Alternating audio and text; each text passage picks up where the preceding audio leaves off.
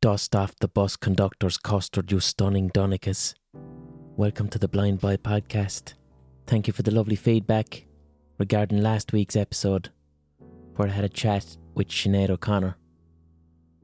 Um, Sinead was fantastic crack. I'd love to have her back on the podcast again to talk about whatever, talk about anything. I loved hearing about her artistic process, her opinions on religion. It was she's a fabulously interesting person. If you're a newer listener to this podcast, I suggest going back and listen to some earlier episodes and familiarise yourself with the lore of this podcast. And if you're a regular listener, if you're a droopy Susan or a sideways Kevin, then you know the crack, you're very welcome. I'm feeling a bit optimistic this week, feeling slightly better. Because this time next week, I will have visited a gym. The gyms are back open on Monday, the 7th of fucking June. And I just can't wait. I can't fucking wait. I can't believe. I think the last time I stepped foot in the gym must have been December before we went into that big long lockdown. And I'm just looking forward to having a place to go. That's it. Having a place to go and a thing to do. Going to the gym, lifting weights, and also I I've got an Achilles fucking heel injury that's not going away because I can't rest it. Because to rest it means not to exercise at all. And when I get back to the to the gym, I can literally rest my Achilles. I don't have to run. I can get my cardio in many different ways that have no impact on my fucking heel. So I can actually let my heel rest and I can build up all the muscles on my legs and my calves and the whole shebang using specialist equipment. So I'm unbelievably happy about the gym coming back and I'm looking forward to what this is going to do to my overall fucking well being. Because it was tough going for a few months there and it's impacting my capacity to create, it's impacting my, my output. I'm supposed to be writing a book at the moment, which is that's a lot of work as you can imagine. And currently I'm kind of just able to do this podcast, to put all the work that, that goes into doing this podcast and to doing my Twitch stream, but I don't have the mental energy for writing a fucking book. And I think the ritual, the ritual and pattern of going to a place called a gym and doing exercises and there being other people there, I think the excitement of that will realign me creatively and then I'll probably get vaccinated in, a, in about a month. I reckon like July is when people in their 30s are getting vaccinated, isn't it? I'm not 100% sure. So I've got a hot take for you this week. I'm going to do an art history podcast because I love doing art history podcasts and I know, I know you enjoy them. And I had a love. I, I, so the hot take for me is my process is I'll decide what I'm doing a podcast about and I'll do a shit ton of research and I'll read and read and read into the topic. And I usually go for academic journals and original sources. Um, I tend not to use Wikipedia. Now, I don't find anything wrong with Wikipedia. I really don't. Pe- people say, "Oh, don't use Wikipedia." Wikipedia is fucking grand. Like it's it's there's citations in Wikipedia, so it's not necessarily unreliable. The reason I don't use Wikipedia is it's no crack. It's no it, the fun is in the research. The fun is in the deep the deep dive into the research. And also, sometimes you'd listen to a podcast or see a video and you can tell that they've used Wikipedia because some of their wording and language is similar to the, the Wikipedia article. And that's no fun. And I won't get the hot take if I'm using Wikipedia. I'll only get the hot take if I'm deep in the research. And the hot take for me, and I'm just going to describe what a hot take is because I'm aware that I have no listeners this week because of Sinead O'Connor last week. A hot take for me is the story. Like this podcast is going to be about painting from the 1500s, a painter from the 1500s. And there's a way to do that that's really fucking boring.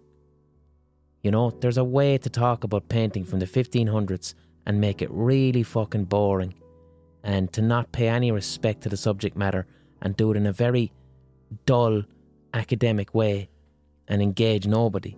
And unfortunately, that's often the case. You know, that's often the case about when it comes to things like art history or history in general.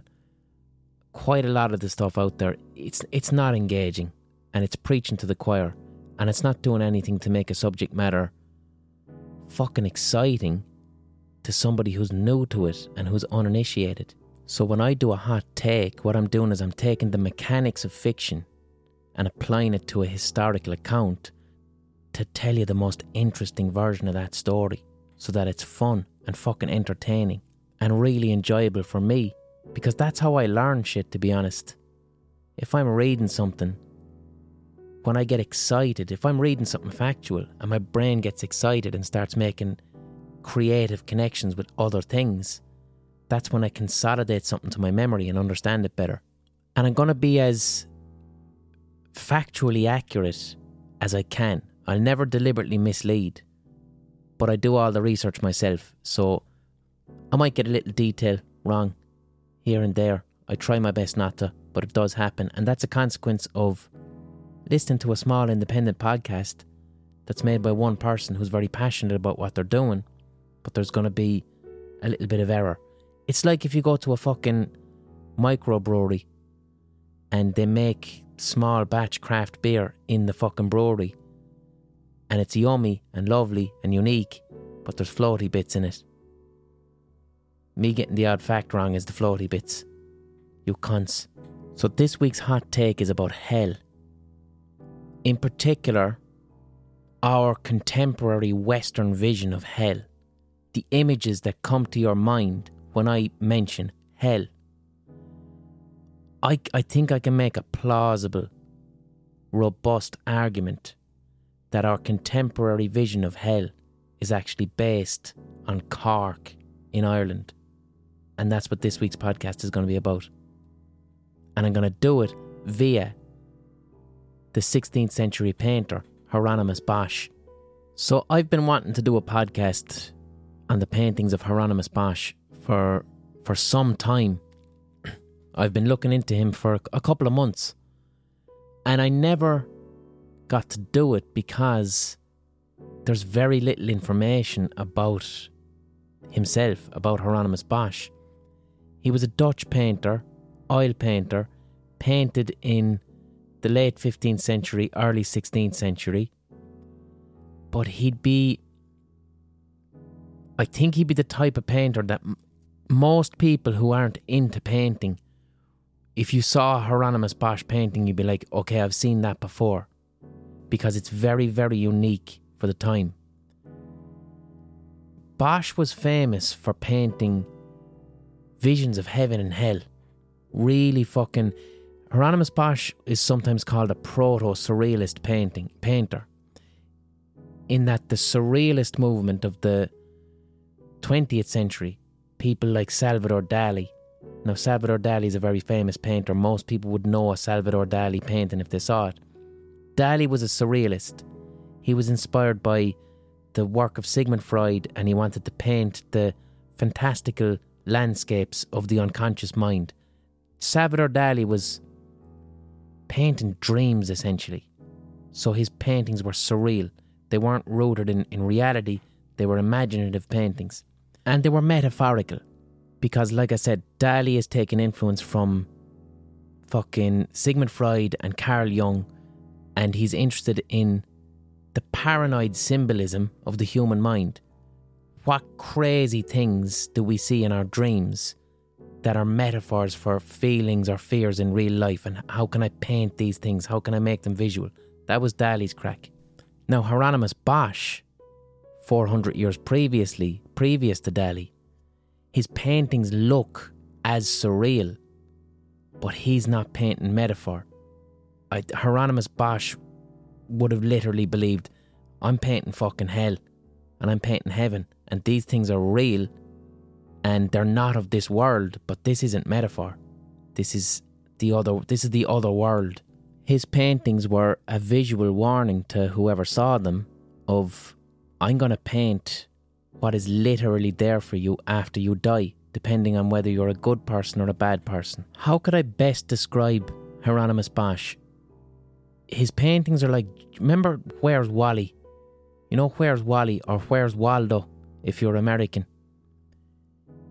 He would paint like a giant Where's Wally painting, except it's people being tortured in hell. He made horror paintings and I can't imagine what these must have been like to someone in the 15th or 16th century because the printing press is only a recent enough thing. Whatever paintings you did see, they were often biblical paintings that would portray Christ or Mary. They weren't very surreal. You'd get the odd angel, maybe. But Hieronymus Bosch was trying to paint what demons look like. He was trying to paint the torture and, and fantastic landscape of hell and purgatory and heaven. And it would have been like a Marvel movie at the time or a Michael Bay film. You don't, there's not a lot of subtlety in a Hieronymus Bosch painting. They're very crowded, there's hundreds and hundreds of figures, and you can zoom in at any point in a painting in, go into a small little detail and you see something fucking crazy. Like a person being tortured because there's a flute being shoved up their arse. Or a bird with human legs eating a man whole. And the difference between Hieronymus Bosch's paintings and we'll say the surrealists 500 years later is I don't think Hieronymus Bosch was trying to be surreal. Bosch was uh, a Christian fundamentalist. He would have been a hardcore Christian fundamentalist a couple of years before the Protestant Reformation, and Bosch was a member of a group called the Highly Respected Brotherhood of Our Lady, which were like an elite organisation of Christians. So they took their Christianity very seriously, and also this highly respected uh, respected Brotherhood of Our Lady, they were involved in what was known as the, the collection of indulgences. And the collection of indulgences was when the Catholic Church basically they, they went to, to rich people and said to rich people, um, if you just pay us money, that can actually absolve your sins and you can get a place in heaven. So you can buy your place in heaven if you're rich enough. And Bosch would have been involved in this.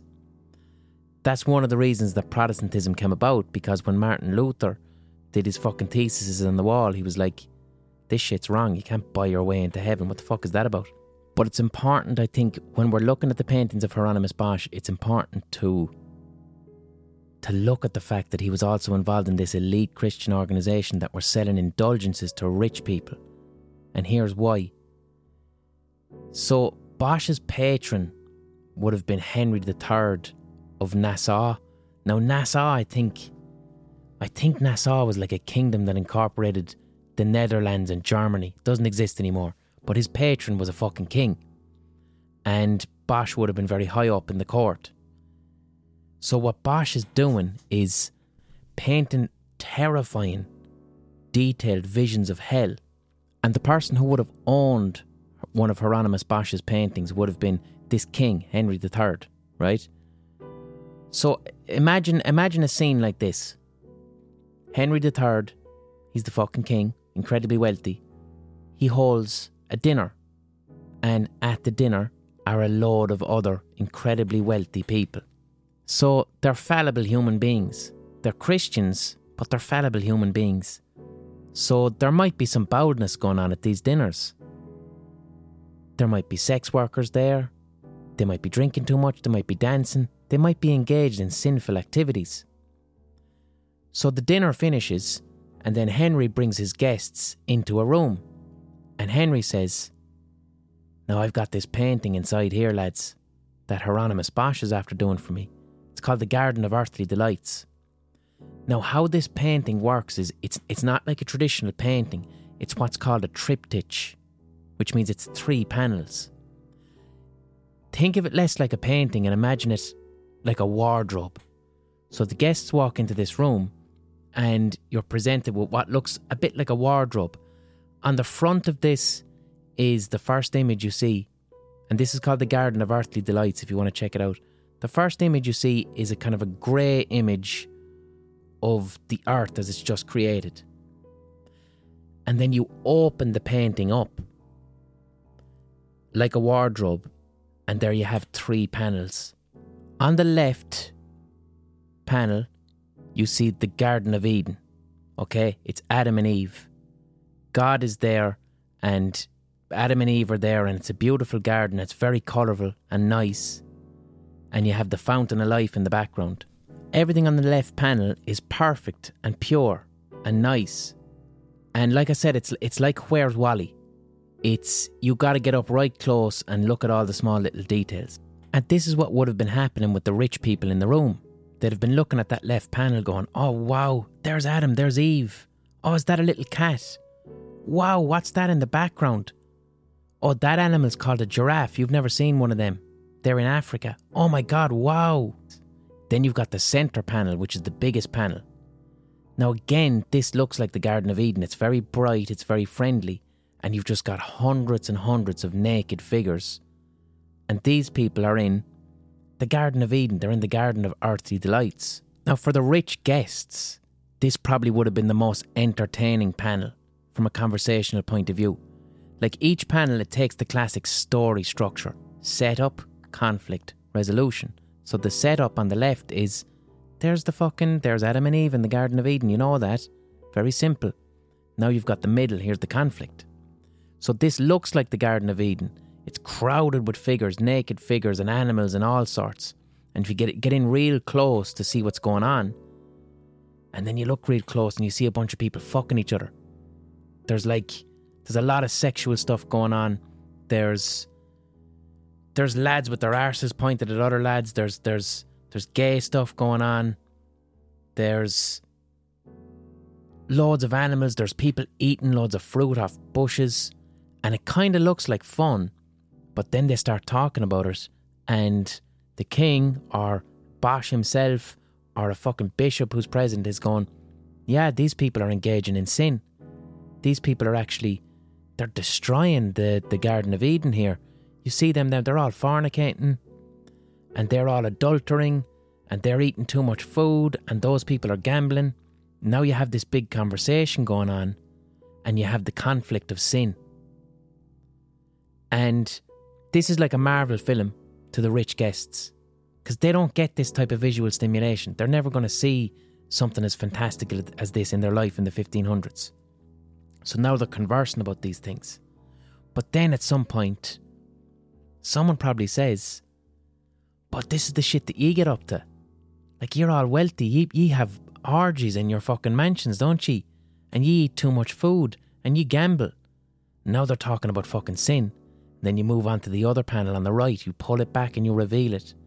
And the panel on the right is the resolution, and that's hell.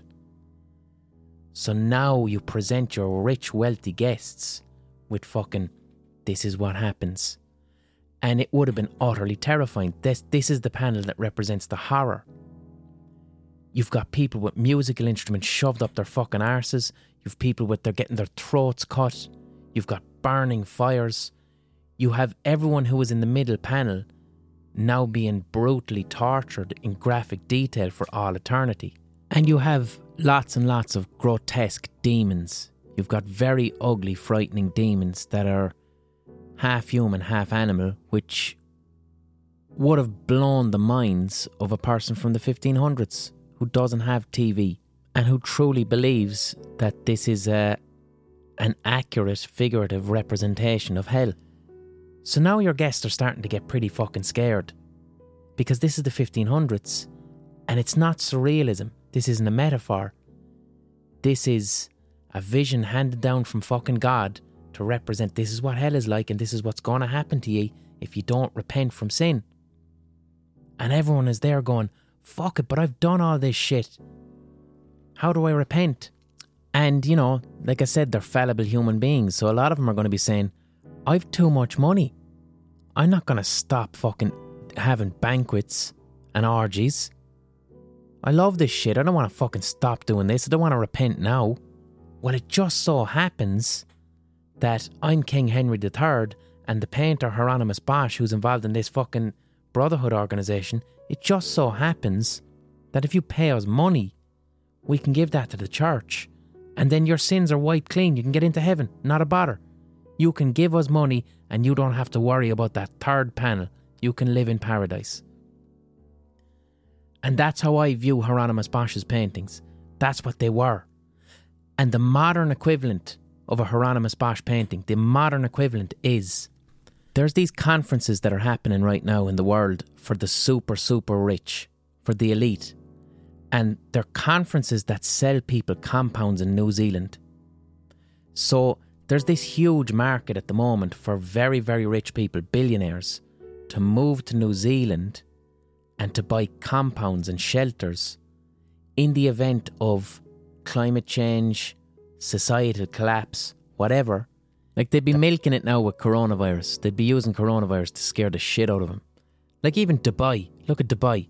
Dubai just went, coronavirus? No, we're not going to do coronavirus.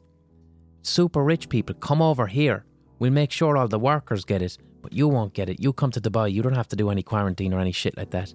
But these conferences now are set in land in New Zealand because New Zealand is seen as the, the safest place in the event of rising seas and all this. But they have these huge conferences with the wealthiest people in the world. And they basically scare the living fuck out of them for two hours about everything horrendous that may happen. And then at the end of it, they say, and here's a compound for 100 million in New Zealand where you can avoid all of this. You can bring your family and you can live in this bunker with all the food forever and you'll be fine. And that's what that's the modern equivalent of a Hieronymus Bosch painting. You're essentially using a type of propaganda to scare the living fuck out of people who have everything and to get money out of them. And I'm not saying that like climate change isn't a threat and all of this, but what I am saying is that if you look look up these online conferences that they have for very rich people, they're trying to scare the fuck out of them because they're selling them a solution. It's identical. That's what Hieronymus Bosch's paintings were. That was their, their purpose at the time. It was church propaganda to, to sell indulgences. Now, that was going to be my hot take on Bosch. That was going to be my hot take that it was a way to frighten rich people into paying up money and how this is similar to what's being done right now with climate change. And then I got looking into it more and I found an even fucking hotter take, which I'm far more interested in. So, it's worth noting that hell isn't really mentioned much in the actual fucking Bible. Okay? It's certainly not described in much detail. Hell in the Bible, I think it's mentioned only like 40 times. And it's generally described as a lonely place where God isn't present. Hell in the Bible is more, it's the absence of God's love. And hell as this terrible, fiery place of torture, that's a more modern invention. Our visual idea of hell, even today, our visual idea of fire and volcanoes and torture and pain visually, you, you can kind of lay that at the feet of Hieronymus Bosch. Hieronymus Bosch and his paintings, he laid the foundations for what we visually see hell as, right? He can totally have credit for that. And you'd be kind of thinking, where did Hieronymus Bosch get his ideas for where hell is? Where did that come from? And a lot of people would place that at there's an Italian poet called Dante, and he wrote a poem called The Divine Comedy, the first part of which is called Inferno, Dante's Inferno. And Dante describes a very detailed vision of hell where people are with different areas where people are tortured in specific ways that relate to the sins that they committed. And that's very present in the paintings of Hieronymus Bosch. This group of people are being tortured in this way because they were adulterers or that group of people are being tortured in that way over there because they were gamblers and then this person's being tortured like that because they were a glutton and Dante has this present in his poem The Divine Comedy But I went looking into it fucking more. And it didn't come from Dante. Our modern vision of hell comes from Cork in the 12th century. And that's what I want to speak about this week. But before I do that, so I have uninterrupted flow, I think it's time for a little ocarina pause. Quality sleep is essential. That's why the Sleep Number Smart Bed is designed for your ever evolving sleep needs. Need a bed that's firmer or softer on either side? Helps you sleep at a comfortable temperature? Sleep Number Smart Beds let you individualize your comfort so you sleep better together. JD Power ranks Sleep Number number 1 in customer satisfaction with mattresses purchased in-store. And now, save 50% on the Sleep Number limited edition Smart Bed for a limited time. For JD Power 2023 award information, visit jdpower.com/awards. Only at a Sleep Number store or sleepnumber.com. Millions of people have lost weight with personalized plans from Noom, like Evan, who can't stand salads and still lost 50 pounds. Salads generally for most people are the easy button, right? For me, that wasn't an option. I never really was a salad guy. That's just not who I am. But Noom worked for me. Get your personalized plan today at Noom.com. Real Noom user compensated to provide their story. In four weeks, the typical Noom user can expect to lose one to two pounds per week. Individual results may vary.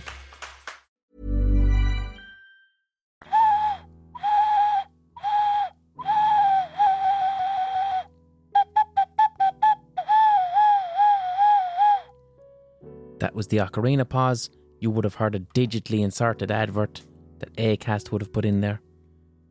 Support for this podcast comes from you, the listener, via the Patreon page, patreon.com forward slash the Blind Boy Podcast. This podcast is it's my full time job and it's how I earn a living.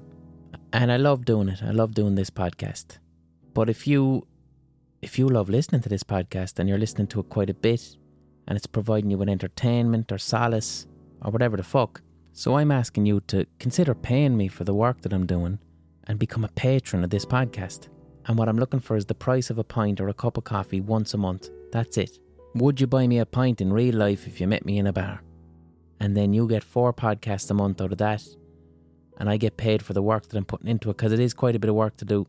To do the research that goes into it, it's very rewarding work, but it's, it's work.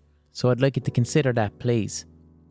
If you can't afford that, though, if you don't have that, if you don't have that money, then that's absolutely fine. You don't have to. Um, what I always say is if you can afford to pay me for this work, then you're paying for the person who can't afford it to listen. So everybody gets the exact same podcast, and I earn a living, and that's just the perfect model. It's based on kindness and soundness, and what more could you want? It also keeps the podcast independent. Um, advertisers can't tell me what to do. So, sometimes advertisers, if they're investing in a podcast, they're like, well, if we're advertising on this podcast, can you make it a bit more mainstream so that you get more listeners? Or can you not talk about that political thing you talk about? Can you be a bit more neutral on those issues? Because we don't want to turn people off. And when you start relying very heavily on advertisers, then it quickly becomes impossible to make the podcast you want to make. It's that simple. And the Patreon means that that doesn't have to fucking happen. And when I do have an advertiser on this podcast, it's 100% on my terms. And they can fuck off they try and change it. Because this is hosted by ACAST, so I am obligated to have a certain amount of advertising on it, but I get to say yes and no. So, whatever reason it is that you're coming to this podcast, whatever it is you like about this podcast that has you listening to it, the Patreon means that I get to keep that specific thing going and not change it or make it more mainstream. Also, a great way to help not just my podcast, but any independent podcast that you're enjoying. Speak about it, share it on social media, leave a review on whatever podcast app you're using. These things are all really helpful. Catch me on Twitch once a week, twitch.tv forward slash the blind boy podcast, where I'm making an ongoing musical to the events of a video game. It's good crack. So Hieronymus Bosch, Hieronymus Bosch's paintings and Cork in Ireland and how are they connected? So I fucking love finding out about the Irish cultural footprint, about the sheer scale of influence that Irish culture has had on the world that we're not fully aware of. And this one for me was just, it was shocking and it was fantastic to learn about. We can nearly take credit for the modern vision of what hell is. So there's a manuscript that was written in Ireland in the 12th century. It's a religious manuscript called the Visio Tnogdali. Visio, as in, I think that's Latin. Visio, like vision, and Tnogdali then is a Gaelic name, and I hope I'm pronouncing that correctly. So, this this vision was written by a monk called Brother Marcus. He was an Irish monk called Brother Marcus who was based in Scotland, I believe. And he was the first person to write this vision down in 1149.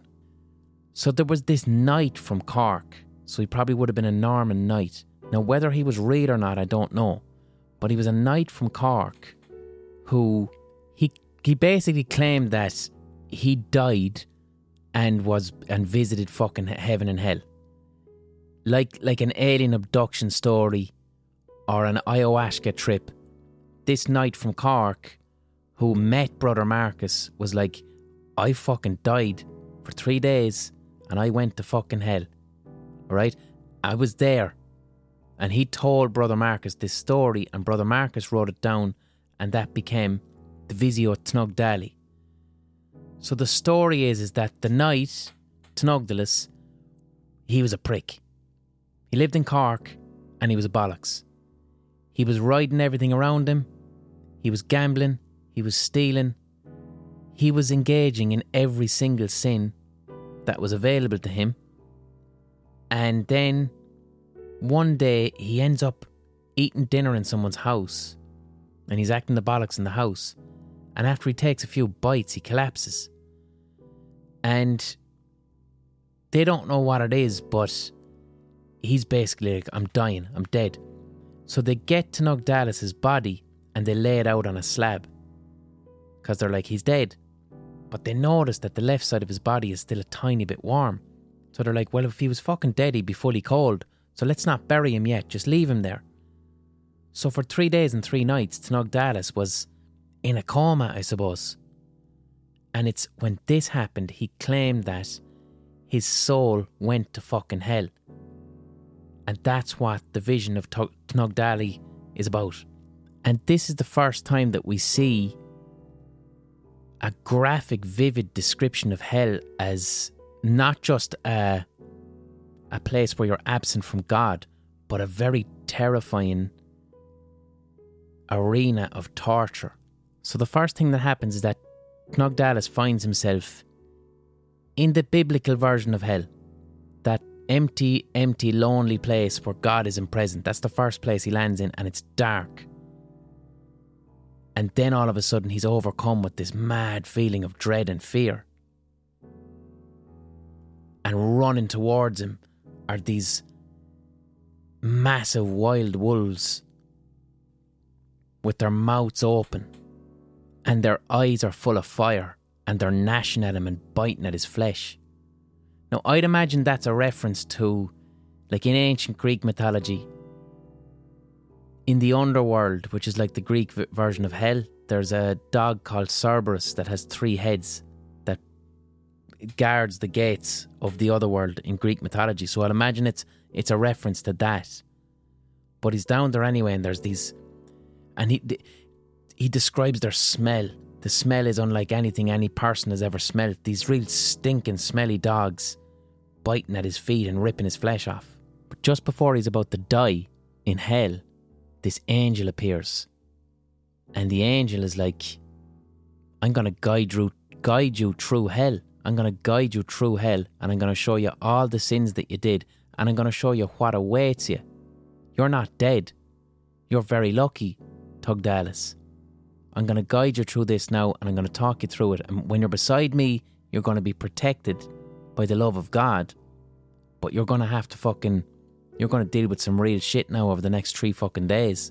So, this is where the angel guides him through different parts of hell, where different souls are tortured in unique ways according to the sins that they committed in real life. And this is the first time we really start to see this. So the angel takes him into this dark tunnel with no light. And it says the ground was an expanse of burning coals. Over the hot coals was laid iron that was glowing red from the heat, and the bars of metal rose to the height of a man, and the flames passed through them, as designed to inflict severe pain. And then the angel said, This is where people go when they've if they've been murderers. So the people who've murdered in life, their souls are in this place forever. Basically being poked by red hot pokers and with roaring hot iron going in and out of their bodies for all of eternity in continual agony. Also, as well, there's specific descriptions of demons that have the classic tongues and forks. When you think of hell, the vision of hell, and you imagine these little red devils that have uh, three pronged forks, this occurs in the vision of, of uh, Tungdali. It's it, they're on this mountain, and one half of the mountain is snow, and the other half is fire. And the demons catch people, and they they skewer them on their skewers, and they dip them between fire and snow, two extremes, forever. Then the angel takes him now into a new place, and there's this giant fucking boar, like this absolutely massive boar with these big metal tusks and every time the boar opens its mouth, loads of devils fly around its mouth. And the angel explains that this is the punishment for men who are covetous, for people who are really greedy, who are never full, that they always want more. They're always looking at what someone else has, either it be someone else's fucking wife or someone else's possessions or whatever. They just keep coveting over and over. So the punishment for these people is this huge giant boar has an insatiable appetite and will just eat you forever, continually devouring you and shitting you out, and devouring you and shitting you out. And one of the most amazing things about this giant boar is he has two tusks, and hanging off either two tusks are Fergus MacRee and Conall Cernach. And these are two characters from the Ulster cycle of Irish mythology. Um, Fergus MacRee he's in the Táin. The Táin is an epic Irish uh, poem, and I think Fergus MacRee. I think he ended up being one of Queen Maeve's boyfriends or something like that. But they're hanging off the tusk of this giant boar in hell, and I think the reason they put that there is it was Irish Christianity trying to demonize previous pagan mythology to show that these characters who you think are heroes from the Táin they're actually down in hell hanging off a boar's tusks. So now the angel disappears all of a sudden, and Tungdalis is getting eaten by the fucking boar. And it says the fiend came quickly and bound him up and cast him into the beast's mouth. He was beaten by evil spirits, his bones were gnawed at by hungry lions, and his vital organs were pulled out by dragons. Venomous snakes consumed his limbs. Fire burned him, then ice froze him. His tears stung his cheeks like fire. And then he was released, and the angel was beside him, and the angel said, I rescued you with the love of God. So a theme is emerging where basically the angel is dragging him through each of these different types of hell. He's experiencing each torturous pain and then suddenly being rescued and being reminded it doesn't have to be this way. You can repent with the love of God. So then he takes him onto a new bit, and it's just this giant pit of fire, like lava, with these fish inside in the lava that are jumping up ready to bite. And all across the lava is this tiny, tiny fucking bridge that's the width of a palm. And then the angel says to Tungdalis, This is what happens to thieves. So if you were thieving in your your mortal life, what you had to do in this part of hell is for all of eternity, you have to carry everything you ever stole on your back and try and walk across this tiny bridge that's the width of a palm and not fall in. So the angel says to Tungdalis, You were robbing cows. That's what you used to do. You used to rob people's cows. And Tungdalis is like, Ah, it was only one. And said, Well, fuck that. So Tungdalis has to lead a wild cow across this tiny bridge the width of a palm while fiery fish jump up into the air and try and fucking eat his legs. And that's the punishment for thievery. So then the angel brings him into a new gaff, which is this giant building where there's nothing but butchers. Butchers standing around the place with giant knives and cleavers. And the angel says that this is this is the punishment for people who are brutal. So Tungdalis gets chopped into loads of little pieces by all these butchers and hacked to bits. And then his body his body joins back together again and he's basically being butchered for all of eternity. So then they move on to a, another place. You're kind of getting the point and this is you know this is something you get with Irish mythology. It's very it's repetitive and kind of list based. But they move on to a new place now and this bit I find fascinating because this is the modern description of, of the devil. So it says, Soon they came upon a hideous creature that filled, filled uh, Tungdal with terror. It seemed more evil and dangerous than anything he'd seen before, with two enormous black wings and with claws of iron and steel protruding from its feet. Its neck was long and slender. It held a huge head with two burning red eyes set wide apart, and it spat fire in an indi- and in a seemingly indistinguishable stream, and its nose was tipped with iron, and that's the devil. And basically, what this area is, it's the punishment for clergymen and priests who don't obey the rules of the church, that they're forever eaten by the devil and shat out. So it goes on like this continual fire and torture and terrifying creatures and specific torture for specific crimes or specific sins. Then the angel takes him to purgatory, which is a bit boring. It's people there for ages and there's wind and rain, and they're not particularly happy, but they're not necessarily being tortured.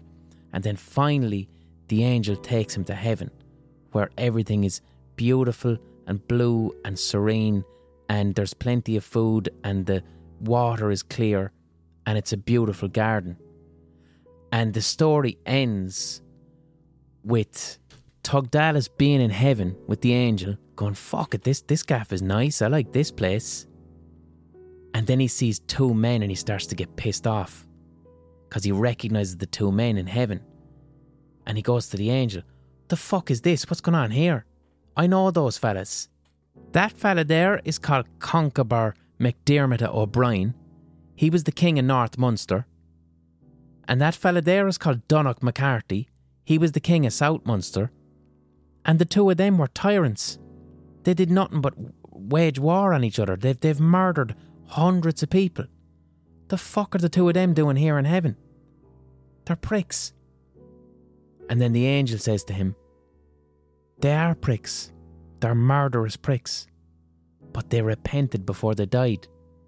Even though those men killed all those people and committed all these sins before they died, they repented and they accepted God's love, and that's why they're here in the kingdom of heaven. So it kind of goes on like that, and Tungdalis, you know, he meets all these these mythical Irish figures and kings and all of this while in heaven, and then eventually the angel explains Christianity to him, and he accepts the he he he he has communion, he accepts the Eucharist, and then he's returned to his body, and he's a changed man, and he lives his life virtual, virtuously from then on. And that story, the vision of Tugdal or Tnogdali, it it later became known as an aisling. Aisling means vision in Irish, and visionary poems or visionary tales of a character having a vision of another world is a, tra- a tradition in Irish storytelling. And I think it wasn't until the 17th or 18th century that they started to call it an aisling. But there would have been many stories like that. But what makes that special is th- that was written down in 1149, which was about five years before the Norman invasion of Ireland. So the Normans were basically the Brits. So in 1155, the Pope was English, the only ever English Pope, Pope Adrian IV. And Pope Adrian basically granted permission to Strongbow, the Normans, to come over and take over Ireland. And the reason that they gave was they're Christian in Ireland, but they're not really Christian. They have their own thing going on where it's Christianity mixed with kind of pagan Irish mythology, and we don't like that. So he wanted to introduce what was called the Gregorian reforms, which was Britain gets to take over Ireland so that you can make Irish Christianity more in line with Rome. And that story, that Visio Tognali, it's basically that. It's it's reject your mythology, reject the past of Ireland and repent and become proper Christians. That's what that is. But that vision became the equivalent of a bestseller in all of Europe. Now, the printing press wasn't a thing, but it was so successful as a vision of hell, as this terrifying vision of hell, that it got rewritten 170 times in Europe, which would have been blockbuster film equivalent. So it was all over Europe. It was one of the most popular visions of hell that had ever been written about. And Dante's Inferno, guarantee you, Dante's Inferno took, insp- which was a hundred years later, would have taken inspiration from that Irish epic visionary poem, which describes different types of torture for different types of sins in hell. And that was written about Cork like the people at the time would have genuinely believed that this knight from Cork, he actually died and actually visited hell, and this is his real description of hell, and that's why it would have been so powerful. But he's not, he's a human being. Whoever the fuck this knight was, was living in Cork, and the experiences of his vision are going to be informed by whatever the fuck happened to him in Cork. Now, how does Hieronymus Bosch tie into this? Well, this manuscript was eventually made into an illuminated manuscript in was it in France? I think it was in France, but it got made into an illuminated manuscript called the Getty Tondal. And an illuminated manuscript meant that there was images, pictures. So in 1475, someone illustrated this story, and this was the biggest influence on Hieronymus Bosch. Hieronymus Bosch had a copy of this book, and he was getting all his visions of the torture of hell and the visual representations from this book called the Getty Tondal, which was a visual representation of that 12th century Irish story. So, our modern vision of hell, as visually represented by the paintings of Hieronymus Bosch, is, is based upon Cork. There's a story about hell from a person living in Cork. And whatever it is about the fucking wild boars, the dogs, the butchers chopping them up, the king of, the, the king of Munster, this is all Cork imagery. The fucking little devils with pitchforks poking people in the arse. It comes from Irish mythology, it's about Cork. So when Hieronymus Bosch was painting his his fantastical visions of hell with all the little details. Like it, it was entirely fantastical in that he, he wasn't if he was painting a tree, he wasn't actually painting a tree. What he would do is he would have a library and he would collect as many images as possible. And his two main sources were this book, which was the visual translation of this Irish myth of hell, and the other books he used were what were known as bestiaries. So Hieronymus Bosch would have been painting, uh, like Amer- America was uh, quote unquote discovered in 1492. So Bosch would have been painting around the time of what was called the Age of Discovery. So, you know, sailors were moving into Africa over to South America.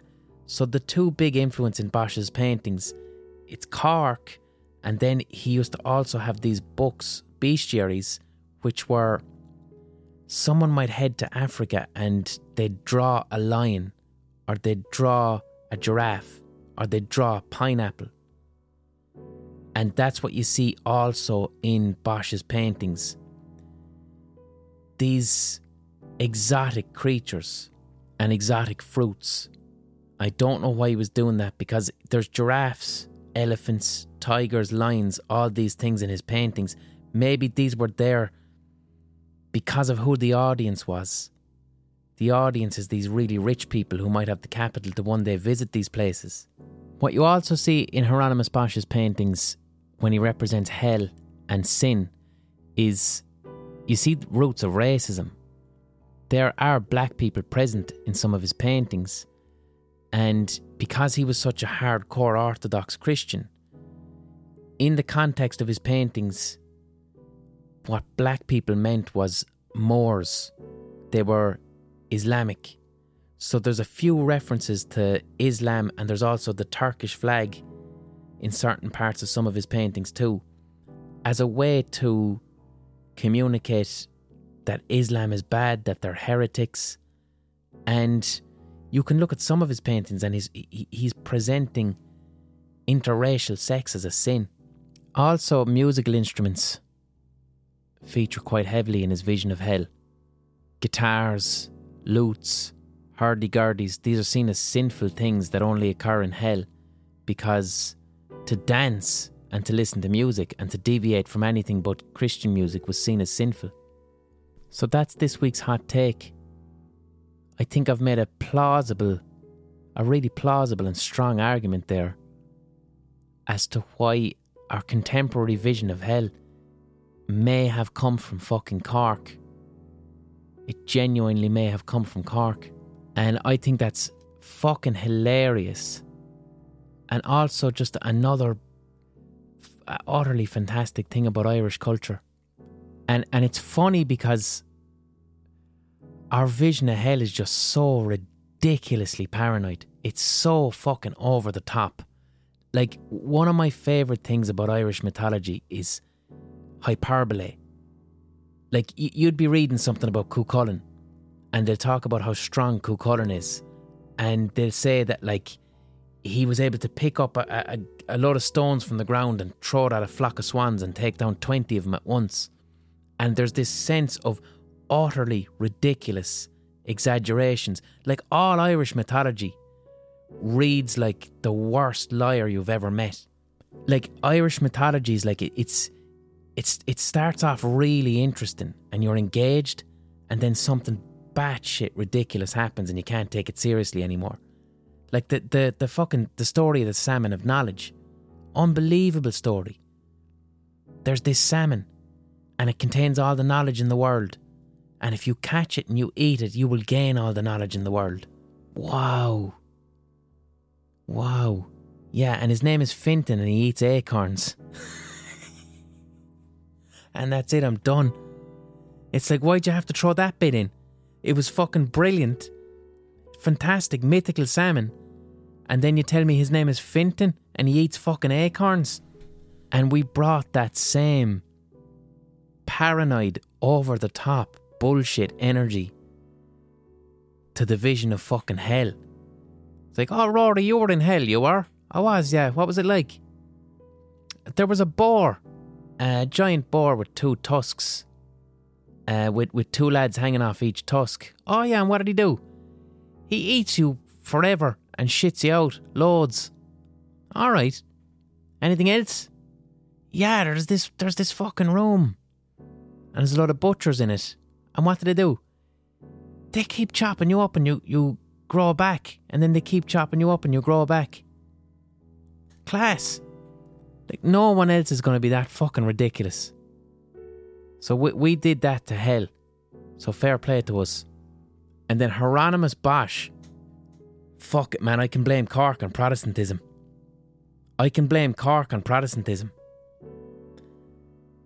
Hieronymus Bosch copied the specific Cork ultra paranoid vision of hell.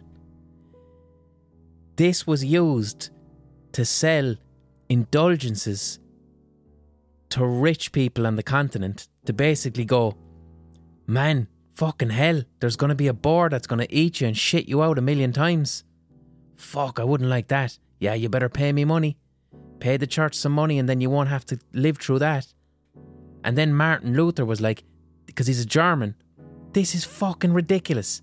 This is ridiculous. You're telling rich people that they're going to go somewhere where there's butchers that will chop them up forever and they keep growing back. And, and if they give you money, they don't have to do it. This is fucking ridiculous. 95 theses is to the wall, Protestantism is invented. Protestantism got invented because of a paranoid man from Cork in the 12th century. There's my fucking hot take. There you go. All right, dog bless. I'll talk to you next week. I don't know what about.